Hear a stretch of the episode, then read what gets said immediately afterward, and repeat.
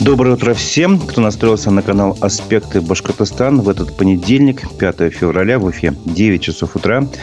В эфире программа «Аспекты Республики» и микрофона Разиф Абдуллин. Сегодня мы напомним о событиях прошедших выходных в Башкирии, обсудим их и проведем голосование на нашем YouTube-канале. Помню, трансляция идет. Аспекты Башкортостана. Прошу вас, оставляйте свои вопросы и комментарии. Не забывайте поделиться с друзьями ссылками на нашу программу. Подписывайтесь, если вы еще не подписаны. Этим вы поддержите работу нашей редакции. Подписывайтесь и на наш телеграм-канал «Аспекты Башкортостана», и на другие ресурсы у нас. Они все указаны внизу под описанием трансляции. Итак, давайте начнем с обзора прессы. В Украине погибли еще несколько человек. Мы... Дважды писали об этом выходные. Сначала восемь человек мы обнаружили, потом шесть. То есть, получается, в итоге четырнадцать человек.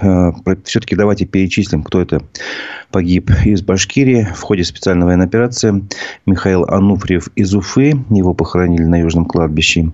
Тагир Сайфулин из тоже Уфы. С ним простились двадцать, аж двадцать девятого января. В Сибае простились с Романом Галином, в Баймакском районе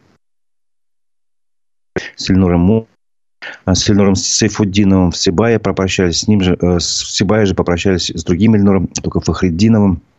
В Кумертау простились с Алексеем Скачковым. В зоне специальной военной операции погиб преподаватель Уфимского автотранспортного колледжа Олег Леонтьев.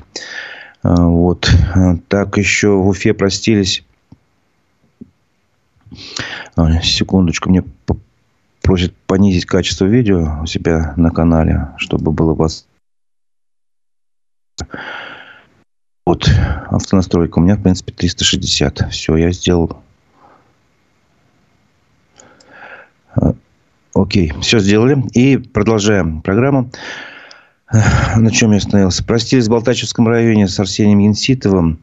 В Уфимском... В дворце матростроители попрощались со старшим лейтенантом Равилем Бикбулатовым. В Гафурийском районе простились с Евгением Драгуновским. В Баймакском районе простились с Ильдусом Гадиевым. В Ишевском районе попрощались с сержантом контрактной службы Валерием Баталовым.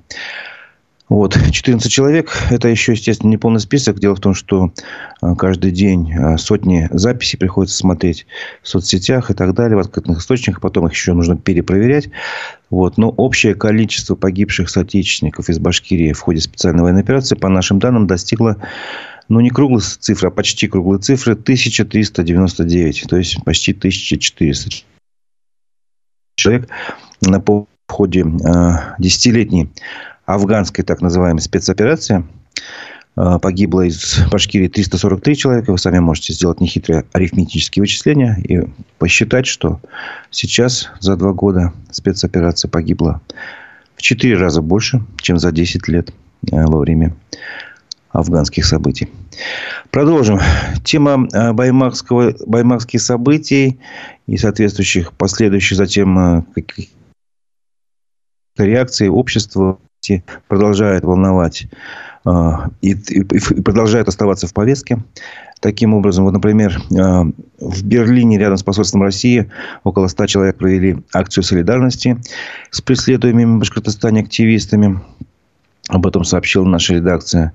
Там были такие лозунги, как «Бескара халык», то есть, ну, в переводе «Мы простые люди», э, тем самым э, собравшиеся э, демонстрировали поддержку Фаилю Алсынову. Напомню, он внесен в список экстремистов и террористов. И вот суд, как раз над которым и вызвал волну возмущения в Башкортостане. Люди собрались перед зданием суда, чтобы его поддержать. Их было там не пять человек, не сто, а несколько тысяч. Там цифры разные называются. От пяти до пятнадцати тысяч. Ну вот, собственно говоря, это был такой первый массовый протест, пожалуй, в России со времен начала специальной военной операции. Естественно, власти не смогли закрыть глаза и объявили, значит, открыли уголовное дело о массовых беспорядках. На этом митинге в Берлине звучали требования прекратить все репрессии, расследовать гибель задержанного Рифата Даутова. Есть, к сожалению, такой случай. И наказать виновных. Организаторы акции включили башкирскую музыку, в том числе сыгранную на курае. В общем, там была еще параллельная акция против популистской партии «Альтернатива». И проходящие мимо участники этой акции тоже интересовались происходящим и поддерживали акцию. Но акция проходила не только в Германии. Такая вот поддержки Фаиля Алсынова. В Сиэтле, в американском, активисты вышли в массовый пикет в поддержку Фаиля Алсынова. Об этом сообщает «Русньюз». В общем-то, там тоже, понятно, было... Ну, то же самое происходило, собственно говоря. Пикеты были с лозунгами. Вот. И пока пикеты проходили, по сообщениям СМИ и группы «Поиск инфо» по задержанным после Баймака, стало известно в выходные, что еще пять человек пополнили список баймакского дела. Один из них был задержан в Магнитогорске. То есть, это не только жители Башкирии, но и других регионов фактически, получается, задействованы в этом. Ну, считаются следственными органами, участниками массовых беспорядков. Например, жена Азата Кусарбаева сообщила, что его задержали первого февраля. Утра в Магнитогорске, второго февраля перевезли в Уфу. Ему предъявили как раз вот эту статью уголовную. Часть вторая статьи двести двенадцать. Участие в массовых беспорядках. Теперь он содержится в СИЗО номер один. Жена сообщила, что он является единственным кормильцем в семье. С тремя детьми. Сама она находится в декретном отпуске. Ну, объявлен сбор. Кто захочет помочь каким-то образом этой семье. Координаты, реквизиты могут найти на нашем телеграм-канале, собственно говоря. Ну, и можно это то же самое сделать в телеграм-канале «Поиск инфо» по задержанным после Баймака, где мы, в общем-то, черпаем свежие э, сведения о том, кого забрали, где забрали. Айдара Магадеева забрали из Мелиуза первого февраля двадцать один сорок. Айнура Каримова задержали в селе Красноусольский Гафурийского района тоже первого февраля. Как сообщают, он находится в Стерлитамаке, ему дали десять суток. Вот. Является троим, отцом троих детей. И тоже единственным. Жена тоже находится. И тоже объявили сбор. А Ильяса Байчурина забрали третьего февраля. Это уже более такой, получается, поздний случай. Из села Аскарова, Абзелилского района. Вот. И вот это случилось вечером, семь часов примерно вечера. Приехали сотрудники Росгвардии, забрали его вещи, в которых он был в Баймаке, увезли в неизвестном направлении, пока сообщает семья, его телефон отключен. По данным ОВД-Инфо, Минзия Дегамова из Баймака домашним арестом в рамках дела о массовых беспорядках. Ее статус пока неизвестен. Таким образом, число э, задержанных участников баймакского дела, которым так или иначе предъявлены уже уголовные обвинения или, возможно, будут предъявлены. И тут как бы есть небольшая разница. Я потом об этом расскажу, в чем разница. Э, Итак, это число составляет пятьдесят два человека. Э, напомню, один из них, Рифат Даутов, погиб в автозаке, а двоих, Дима Давлеткильдина и Айсувака Евгасиева, родственников из после задержания. ОВД-Инфо, список, внесен в список инагентов, я тоже это должен заметить. И вот по данным этого проекта ОВД-Инфо, всего в суды Башкортостана с пятнадцатого по тридцать первое января, заметьте, февральские дни пока не, не посчитаны, поступило сто шестьдесят три административных дела, из них сто двадцать три по статье о неповиновении полиции. То есть, можно говорить о том, что вот как раз сто двадцать три человека, это как минимум тоже участники вот этих баймакских событий, но пока они административными статьями. Из этих ста шестидесяти административных дел сто пятьдесят пять дел завели на мужчин, восемь на женщин. Вот, что еще интересно. Массовые беспорядки предусматривают, там это уголовная статья, часть первая, организация массовых беспорядков. И я так полагаю, потом мы уточним, конечно, у адвокатов, что за организацию, наверное, больше срок полагается, чем за участие просто. Итак, по данным ОВД-Инфо, по статье часть первая, то есть организацию массовых беспорядков, явлено обвинение уже четырем гражданам. Из них, представляете себе, как раз вот эти двое, упоминаются фамилии Дим Давлеткильдин, Айсувак Евгасин, которые получили повреждение здоровья. Третий — Илшат Ульебаев. Вот о нем мы пока еще мало что знаем, но можем, будем теперь интересоваться его делом. И еще есть человек, который решил остаться анонимным. Есть и такая возможность. В, уголов... в документах судебных человек отказывается, указывает свои персональные данные. И тогда в этих материалах судебного дела пишут, что это аноним. Вот. В связи с этим я хочу задать вам вопрос. Баймакское дело разворачивается. Видимо, уже речь идет о десятках человек, которые обвиняются в массовых беспорядках. И вот вопрос на нашем YouTube-канале я хочу вам задать. В баймакском деле ваши симпатии на чьей стороне? Собственно говоря, понимаю, что вы не судьи, вы там не следователи, тем по вашим тем сведениям, которыми вы обладаете. Возможно, вы были очевидцем событий. Возможно, вы видели видео, как все происходило. Возможно, вы просто составили себе мнение на основании сообщений средств массовой информации, там, родственников и так далее. Но, тем не менее, ваше какое-то мнение есть. И три варианта ответа. Симпатии на баймакском деле, по баймакскому делу у вас на стороне задержанных. Второй вариант — на стороне правоохранительных органов. И третий вариант — верю в правосудие, поэтому ни на чьей стороне у меня, собственно, симпатии нету. От ответа выберите, проголосуйте честно. Голосование анонимное на нашем YouTube-канале «Аспекты Башкортостана». Итоги голосования мы подведем ближе к концу. Да, вообще за время СВО сколько погибло из Башкортостана, спрашивают, не услышали цифру, вы, значит, тысяча триста девяносто девять человек. Вот. Но это не точная цифра, потому что, вы сами понимаете, мы не всесильные. Мы просто отслеживаем официальные сообщения и, собственно говоря, ведем такой свой подсчет параллельный. Вот. Так что такие вот такие дела. Ответил на ваш вопрос, надеюсь. Голосуйте. Голосуйте. Продолжим обзор прессы.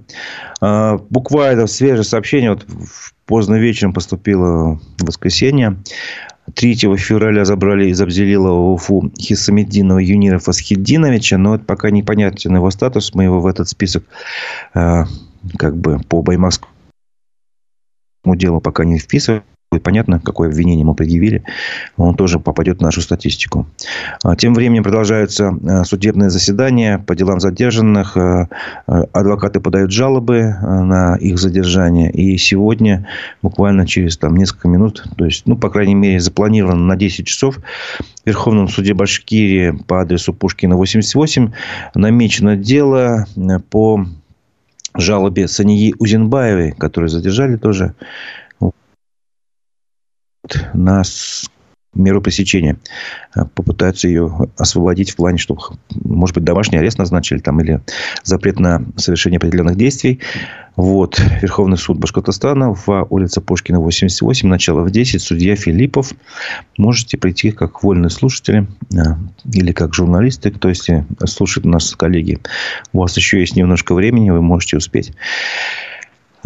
И теперь я хочу перейти к теме, вот почему, в чем разница, когда административное правонарушение и предъявляется человеку, и потом, возможно, уголовное. Вот тут есть некий алгоритм, о котором рассказал адвокат Фаиль Алсынова. Алсынов, напомню, входит, внесен в список экстремистов-террористов. Итак, Ильнур Суюндуков на своем телеграм-канале рассказал об этом примерном алгоритме работы. Ну, в скобочках он написал, вернее, беспредела правоохранителей по баймакским событиям. Итак, давайте послушаем примерно, что происходит. Итак, основным доказательством, по мнению адвоката, присутствие того или лица пятнадцатого-семнадцатого января возле Баймакского районного суда служит оперативная видеосъемка, по результатам просмотра которой принимается решение о его доставлении в органы внутренних дел. Рекомендация адвоката: уже на данном этапе родственникам необходимо срочно искать адвоката и попытаться установить связь с задержанным. После того, как человека доставили в отдел внутренних дел, все действия задержанного тщательно проверяются по всем источникам, в том числе по его телефону. И тут тоже очень важно. Задержанный отказаться от дачи пояснений, показаний, ссылаясь на статью пятьдесят первую Конституции Российской Федерации. Напомню, она дает право не свидетельствовать против себя. Задержанный имеет право напрочь отказаться назвать пароль от своего телефона. тем самым. Верховный суд России запретил считать подтверждением вины отказ разблокировать телефон. Это очень важно. Это вот э, слова адвоката, который занимается как раз одним из таких дел. Вернее, прошу прощения, не одним из таких дел, конечно, но тем не менее он в курсе. По событиям пятнадцатого января однозначно составляются материалы по делу об административном правонарушении по статье двадцать точка два э, административный, Кодекс об административной ответственности правонарушениях. И в этом случае задержанный может ограничиться лишь отбытием административного ареста сроком до пятнадцати суток. Но вот по событиям семнадцатого января, если вы там замечены в видео, оперативных видеосъемках, то в зависимости от действий задержанного составляются либо материалы по делу об административном нарушении, либо применяются меры процессуального принуждения, а именно задержание в порядке статьи девяносто первой Уголовно-процессуального кодекса. То есть идет речь уже об уголовных обвинениях либо по статье об участии, либо организации в массовых беспорядках, либо по статье триста восемнадцать. Это нанесение, вернее, так как-то так по-другому там звучит, по-моему, совершение насилия в отношении представителей органов власти, что-то в этом духе. И когда в некоторых случаях как раз задержанному сначала оформляют административное правонарушение, вот о чем речь, а потом уже придают ему процессуальный статус подозреваемого по уголовному делу. И адвокат замечает, что здесь, я отмечу, огромное желание правоприменителей привлечь большое количество задержанных именно по статьям двести двенадцать - триста восемнадцать Уголовного кодекса. Арест по уголовному делу пока дают до семнадцатого марта, поскольку по закону срок содержания под стражей не может превышать срок следствия, возбуждено семнадцатого января, поясняет адвокат. Срок следствия составляет два месяца, поэтому даже при большом желании следователей срок содержания под стражей на данном этапе не может превышать семнадцатого марта. Однако и срок следствия, а значит и сроки содержания под стражей у нас в России имеют удивительное свойство продлеваться абсолютно без проблем. Отмечает адвокат, рассмотрение ходатайств о продлении срока содержания под стражей также будут проходить в судебных заседаниях с обязательным участием защитника и государственного обвинителя. По примерным подсчетам суды начнут рассматривать такие ходатайства уже в числах одиннадцатого марта. В марте, то есть числа одиннадцатого марта, будут новые заседания, следователи будут обращаться с ходатайствами о продлении срока следствия, а значит, и, вернее, и о продлении срока стражи, содержания под стражей своих обвиняемых. Такие заседания обычно проходят в открытом режиме, так что родственники могут присутствовать при условии, что они не допрошены по делу в качестве свидетелей. Вот такие вот пояснения дал адвокат Ильнур Суюндуков. Также он дал такое небольшое сообщение, что в общих чатах вот буквально вчера начали распространять сообщение о сборе средств на покупку телевизора для Фаиля Алсынова. И он сообщил, что данное объявление уже не актуально. Ребята уже второго февраля купили телевизор, комнатную антенну, сетевой фильтр и батареи. И поэтому деньги по этому объявлению никому перечислять не нужно. Надеюсь, эта информация будет для вас полезна. Ну вот пока эти ребята, больше человек, я думаю, будут и больше цифры, проходят по Баймакскому делу. Она, напоминаю, уголовная.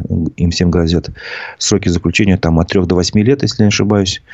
В этот момент в Уфе состоялся вечер писем политзаключенным.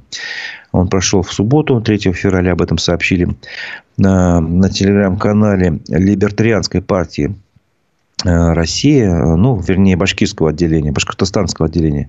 Вот активисты этого республиканского отделения третьего провели первый в этом году вечер писем политических заключенных. Ну, первый для них, потому что проводили, я знаю, и в Яблоке. Это регулярная традиция проходит. А вот в Либертарианской партии это был первый вечер такой для них в этом году. Написали письма Лилии Чанышевой, внесенный в список экстремистов-террористов. Рамиле Гарим Саитова тоже самое внесена в список. Я дальше не буду читать, потому что наверняка они все... Ну, вот Айрат Мухамедов, например, и Фаиль Алсынов, они тоже внесены экстремистов, в общем, большой список. Даже они написали, если не ошибаюсь, да, Игорю Стрелкову-Гиркину, который тоже внесен в такой же список экстремистов-террористов. И ему тоже написали. Ну, много кому написали. А вообще, получается, семьдесят восемь открыток они отправили в места лишения свободы. Вот. И либертарианцы пишут, что в связи с участившимися случаями срыва провокациями со стороны государства на подобных мероприятиях. В настоящее время они публично не афишируют даты и место проведения вечеров писем политзаключенных.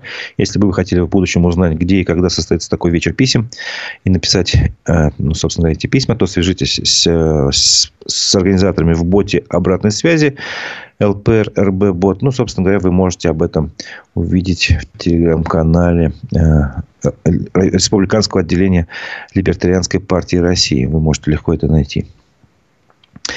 Вот. Следующее сообщение пришло от Общественной палаты Башкирии. Сообщается, что почти десять тысяч жителей Башкирии прошли обучение для кандидатов в общественные наблюдатели. Прошли серии семинаров. Семинары в Еремикеевском, Белебеевском районах были завершающими в подготовке этих кандидатов в общественные наблюдатели. В общем-то, в течение двух месяцев эта подготовка шла по специально разработанной программе, где, собственно говоря, изучались правовые нормы, практические какие-то задачи, обсуждали различные варианты развития событий, которые происходили на избирательных участках. И, как сообщается, что ну, желающими на этих, значит, курсах были работники предприятий, педагоги, работники культуры, предприниматели, студенты. И они, по мнению организаторов, помогут обеспечить честность и прозрачность всех этапов избирательного процесса. В чем, собственно говоря, я, конечно, сомневаюсь, но, тем не менее, хорошее дело. Лишь бы они требовали соблюдения всех процедур избирательного процесса. А самое главное, при подсчете голосов там все расписано. Я не буду сейчас это все вслух озвучивать, но надеюсь, они будут этого требовать. Если нет, то, значит, нас плохо подготовили. Итак, посмотрим. Напоминаю, что на нашем канале в Ютубе идет голосование. Проголосуйте, пожалуйста. Опрос такой достаточно простой. В баймакском деле ваши симпатии на чьей стороне? Три варианта ответов. Итоги голосования мы подведем чуть позже. Зачем телевизор Фаилю Алсынову? Других развлечений нет, поэтому я думаю, что именно из-за этого. Вот. Тут еще разные комментарии по поводу выборов. Но я думаю, эта тема отдельная. Мы потом о ней поговорим. Может быть, в отдельной программе. Продолжим обзор прессы. Собственно говоря, что волнует жителей Башкирии. Вот об этом я хочу пару новостей. В выходные, по крайней мере, об этом стало известно.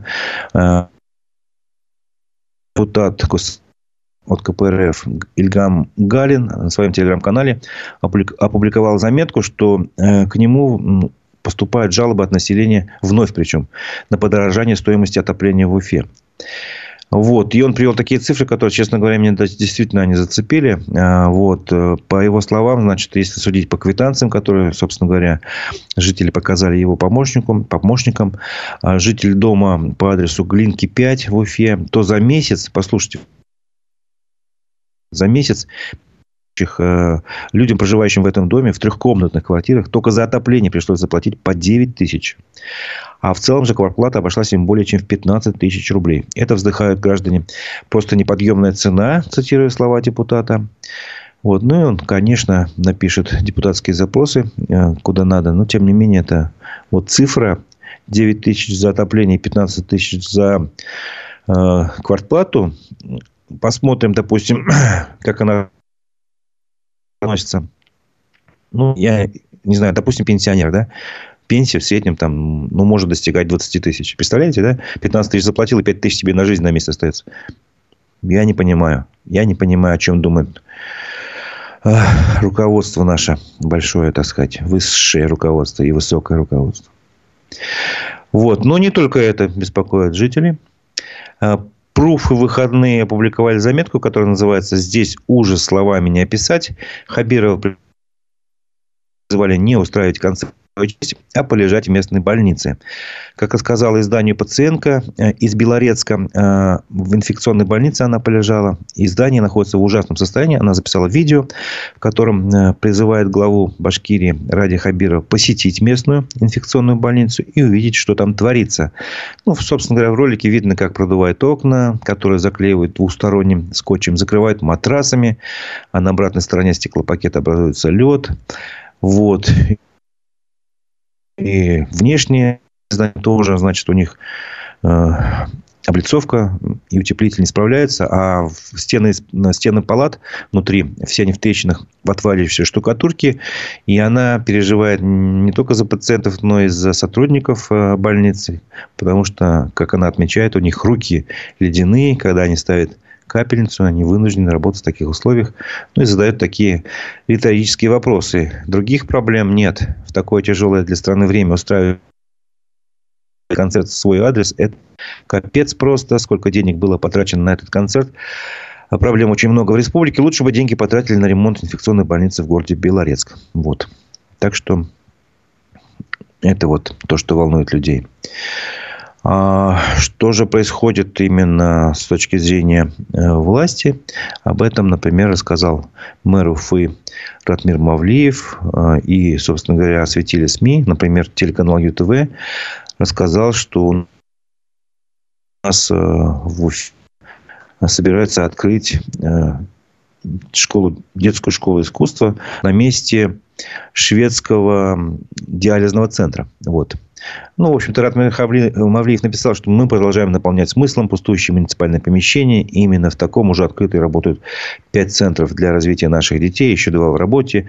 И в выходные посмотрели здание на улице Ферина, тринадцать. Ранее его арендатором был иностранный гражданин, который был вынужден освободить помещение. Вот как раз телеканал ю тэ вэ пояснил, что речь идет о филиале, филиале диализного центра под управлением шведской компании «Диаверум», которая занималась уходом за пациентами с хронической болезнью почек. И арендатор покинул помещение из-за санкций.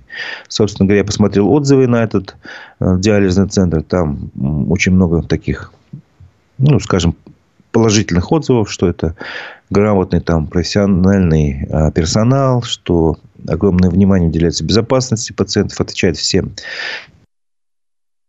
медицинским санитарным. Есть даже штатный психолог, который поддерживает в любых ситуациях пациентов и их родственников. Очень уютная по домашнему атмосфера. Теперь вот эта уютная атмосфера, этот центр, он закрылся. Там почти две тысячи квадратных метров с ремонтом.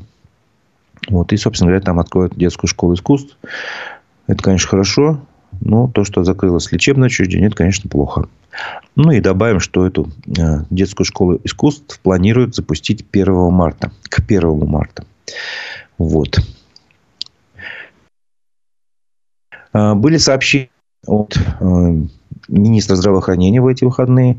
Вчера, если не ошибаюсь, отмечался Всемирный день борьбы против рака. И вот он рассказал о статистике, что ежегодно в Башкирии регистрируется тринадцать-четырнадцать тысяч новых случаев злокачественных новообразований. Чаще всего у жителей Башкирии выявляется рак легкого, рак молочной железы, рак предстательной железы, колоректальный рак и рак кожи. Он сообщил, что есть возможности для лечения пациентов в Башкирии, созданы колоссальные возможности. Но важно проводить профилактику. Вот. Но, к сожалению, он не привел данных по динамике онкозаболеваемости. И как бы для Башкирии это больная тема. Потому что все мы понимаем, в какой экологической ситуации мы находимся. И как раз следить за, динамо, за динамикой онкозаболеваемости – это очень важно. Все-таки очень часто как раз вот именно нарушение экологии, там, превышение разных вредных веществ в воздухе, они влияют на онкологию. В том числе, например, те же диабеты. Об этом мы говорили, когда приглашали, например, спикера, доктора химических наук, эколога Марса Сафарова. Итак, вот эта динамика, важно следить. Но я вот нашел только данные по итогам две тысячи двадцать второго года. Вот. И там, короче говоря, видно, что на каждые сто тысяч жителей Башкирии приходилось две тысячи двести тридцать случаев заболевания рака. Я не знаю, это много или мало, это должны специалисты сказать. Но, тем не менее, еще... это вот... больницы, есть отдельные города, местности, районы, где этот показатель превышен. И там, например, самые большие, больше всего, где болеют раком, в две тысячи двадцать втором году зарегистрировали, внимание, в Межгорье, в Кумертау самый большой показатель, в Уфе на третьем месте, две тысячи шестьсот семьдесят семь. Ну, еще в ряде районов, в Стерлитамаке в том числе, Мейкинском, Стерлибашевском, Альшеевском, Чекмагушевском районах. Наиболее благоприятная обстановка в Заурале, Баймаке и Абзелиловском районах. Вот где чистая обстановка, как раз экология. Это, это есть прямая, видео, прямая связь такая логическая. Вот, в Стерлитамаке, напомню, превышает уровень республиканских э, заболеваний. Там две тысячи четыреста шестьдесят три, а примерно на двести тридцать случаев больше. На сто тысяч человек. Вот. И, соответственно, про Стерлитамак мы тоже часто говорим. Там экологическая ситуация достаточно напряженная, если не сказать больше. Такая напряженная, что, в общем, адвокаты под суд из-за атмосферы. Об этом сообщают пруфы. Адвокат из Стерлитамака Дмитрий Черкасов объявил о своем намерении подать иск в суд на предприятие Стерлитамака из Салавата из-за загрязнения воздуха. Вот, как он написал, в связи с проблемой качества воздуха, которая затрагивает всех жителей Стерлитамака, пришло время обратиться в Стерлитамакский городской суд с требованием компенсации морального вреда за нарушение права на чистый воздух. Известно, что Черкасов в Стерлитамакский городской ответчиков указаны СНХЗ, Каустик, БСК, Газпром, Нефтехим, Салават. Вот, посмотрим, как это дело будет идти. Тем временем в официальных СМИ сообщается в, в Башинформе, например, что вопросы загрязнения воздуха в городах Башкирии, Стерлитамаке и Салавате контролируются уже аж Федеральным министерством природы. Об этом стало известно на совещании с участием предприятия, с которым подписано соглашение по снижению загрязнения в городах. И вел это совещание, получается, зам министра природных ресурсов и экологии России Константин Цыганов. Вот. И там, собственно говоря, этот товарищ сообщил, что в январе только в адрес органов власти из Стерлитамака поступило более триста пятьдесят обращений с жалобами на загрязнение воздуха в городе. Вот. И там... Ну, понятно, что прошло совещание. Там, собственно говоря, что может решить совещание? Создали межведомственную рабочую группу, будет работать с надзорными органами и предприятиями, а также мониторить качество воздуха на границе санитарно-защитных зон предприятий. Ну, вот такой бюрократический как бы ответ на экологическую ситуацию. Посмотрим, что это даст. Главное, чтобы уже был воздух чище, а не то, чтобы там кто-то из чиновников что-то проверял. Результат самое главное, согласитесь. Вот, это был такая новость из Стерлитамака. Напомню, что у нас на канале в Ютубе. И отвечайте. Можем, мы подведем итоги, значит, позже. Так, секунду. Надеюсь, все слышат меня, видят.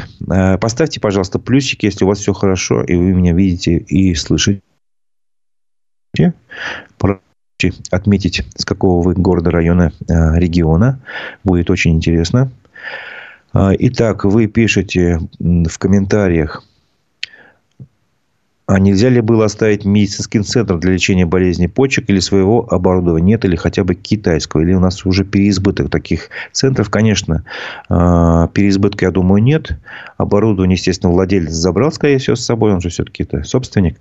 Вот. А очень быстро открыть новый центр с новыми документами, там же наверняка нужны лицензии, оформление и прочее, еще купить надо, это все это не так просто, поэтому власти решили просто использовать эти пустующие помещения под другие цели. Собственно говоря, вот они так и решили. Продолжаем обзор прессы. Обзор прессы продолжаем.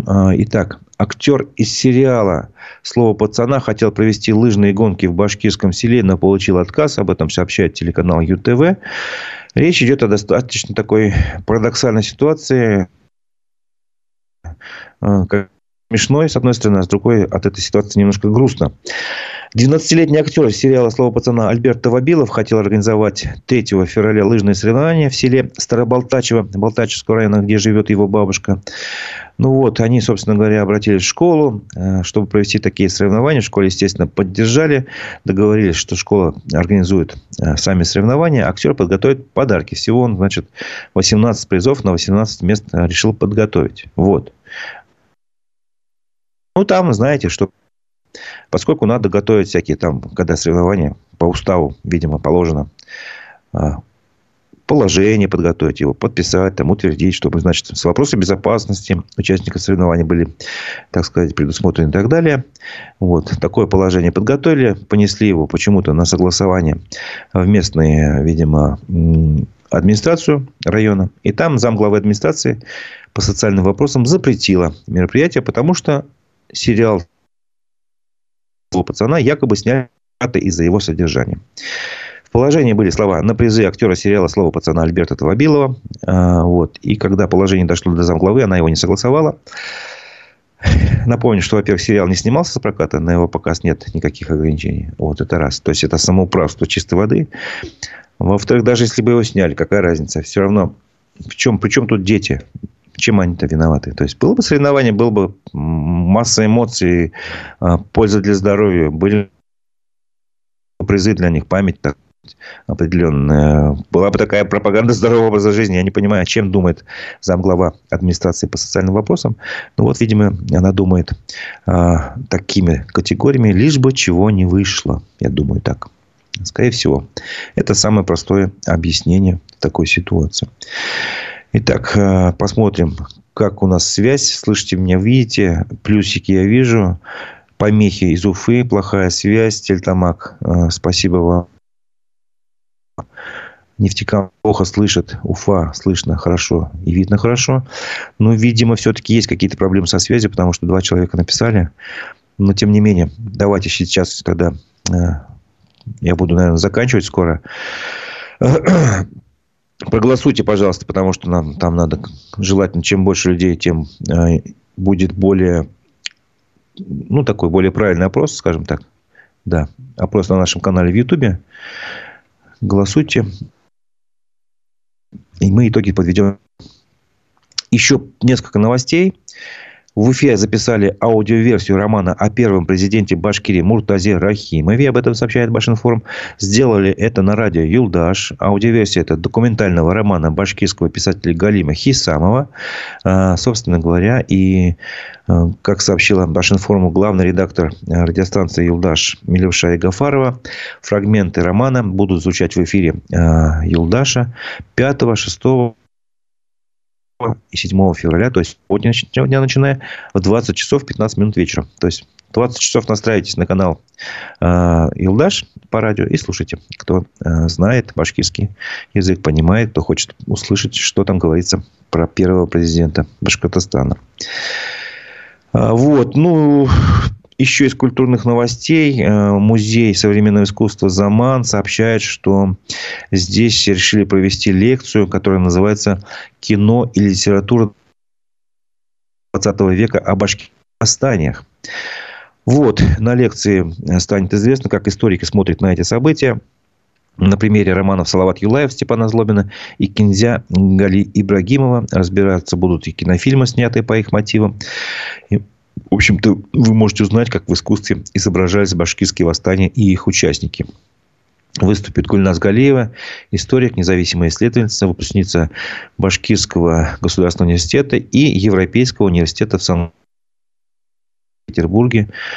Вот, так что дата этой лекции седьмого февраля, в день рождения, так совпало, президента Башкирии, Башкортостана Муртазы Рахимова. Место Ленина, улица Ленина, двадцать пять двадцать девять, двадцать пять дробь двадцать девять, зал Нарастау, стоимость бесплатно. Но нужно зарегистрироваться по ссылке. Кто интересуется, найдите телеграм-канал музея «Заман», «Заман музеем» он называется, вот, и посмотрите. Но это еще не все культурные новости. У нас э, завтра состоится э, в, в центре, многофункциональном центре «Артерия» на проспекте презентация книги основателя уфимского международного марафона Влада Литвинчука. Называется «Бег как бизнес». Вот. И там, собственно говоря, он рассказал о том, как организовал это спортивное событие, тот же марафон, который вырос, собственно, из идеи простой, потом сейчас там семь тысяч человек, участников, участвуют. По-моему, последние результаты были вот последний год. Вот. И за десять лет он, в общем-то, у него такой опыт есть большой. Кто интересуется, можете посмотреть. На этой встрече будет, естественно, презентация книжки. Потом сам автор подключится там в режиме онлайн. Естественно, он сейчас находится в Словении. Напомню, мы с ним пару раз общались в эфире. Кто интересуется, может посмотреть на, на, нашем, на наших страничках, площадках в Ютубе, в Одноклассниках, ВКонтакте, Яндекс.Дзене. Аспекты участием с Владом Литвинчуком.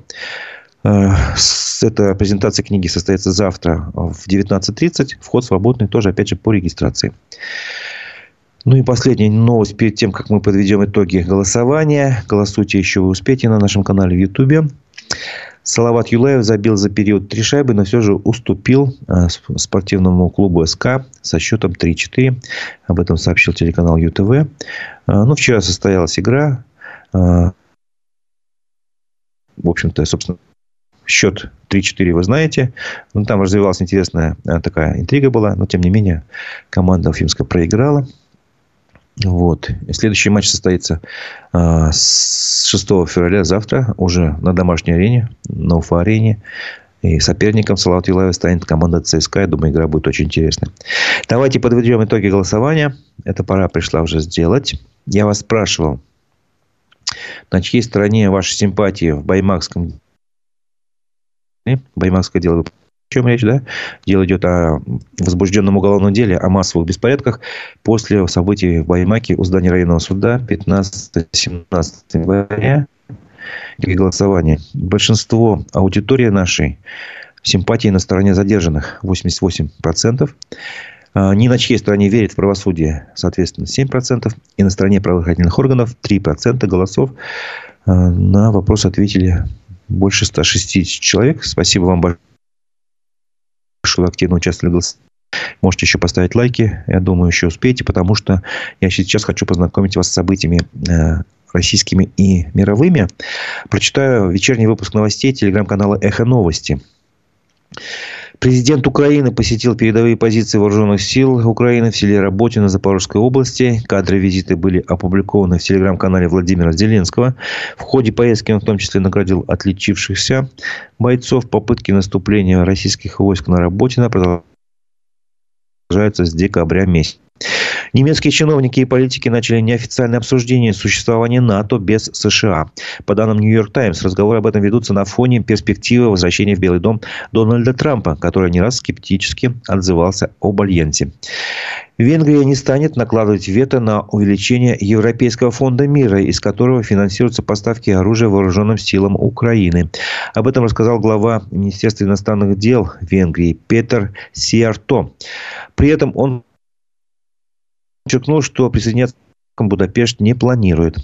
В России в две тысячи двадцать третьем году резко выросло число авиапроисшествий, пишет Wall Street Journal со ссылкой на данные компании Jack Dec. Она насчитала семьдесят четыре различных инцидента, в два раза больше, чем годом ранее. Значительную часть из них эксперты связывают с влиянием на авиационную отрасль экономических санкций. Против экс-депутата Госдумы Ильи Пономарева возбудили еще несколько уголовных дел, утверждает источник агентства РИА Новости. По словам уехавшего политика, обвинили в государственной измене в виде перехода на сторону противника, а также в участии в террористической организации и публичных призывах к террору. В центре Нижнего Новгорода прорвало трубу с кипятком. Авария произошла в том же месте, где и четыре дня назад, пишет издание семь на семь, признанное в России СМИ инагентом. Жители нескольких улиц остались без воды. Один из маршрутов трамвая оказался остановлен. Всего с начала года коммунальные аварии произошли как минимум в сорока трёх регионах. России. Как минимум пятьдесят один человек погиб из-за лесных пожаров в Чили, передает би би си. Огнем охвачена провинция Вальпараисо в центральной части страны. Президент Габриэль Борич ввел там режим чрезвычайной ситуации. Площадь возгорания превышает сорок три тысячи гектаров. Это был вечерний выпуск новостей телеграм-канала «Эхо Новости». На этом наша утренняя программа завершается, но не завершается наша работа. В одиннадцать часов начнется программа «Аспекты мнений». Собеседником будет бывший председатель Председатель Госкомитета по делам во времена Муртазы Рахимова Рамиль Хисамиддинов. Поговорим в том числе и о баймакских событиях. Он э, знает много таких, знаете, вещей, которые могут знать только люди, которые поработали в исполнительных органах власти. Поэтому, я думаю, будет интересно. Настраивайтесь на наш канал в одиннадцать часов. А я с вами прощаюсь. У микрофона был Разиф Абдуллин. До новых встреч в эфире.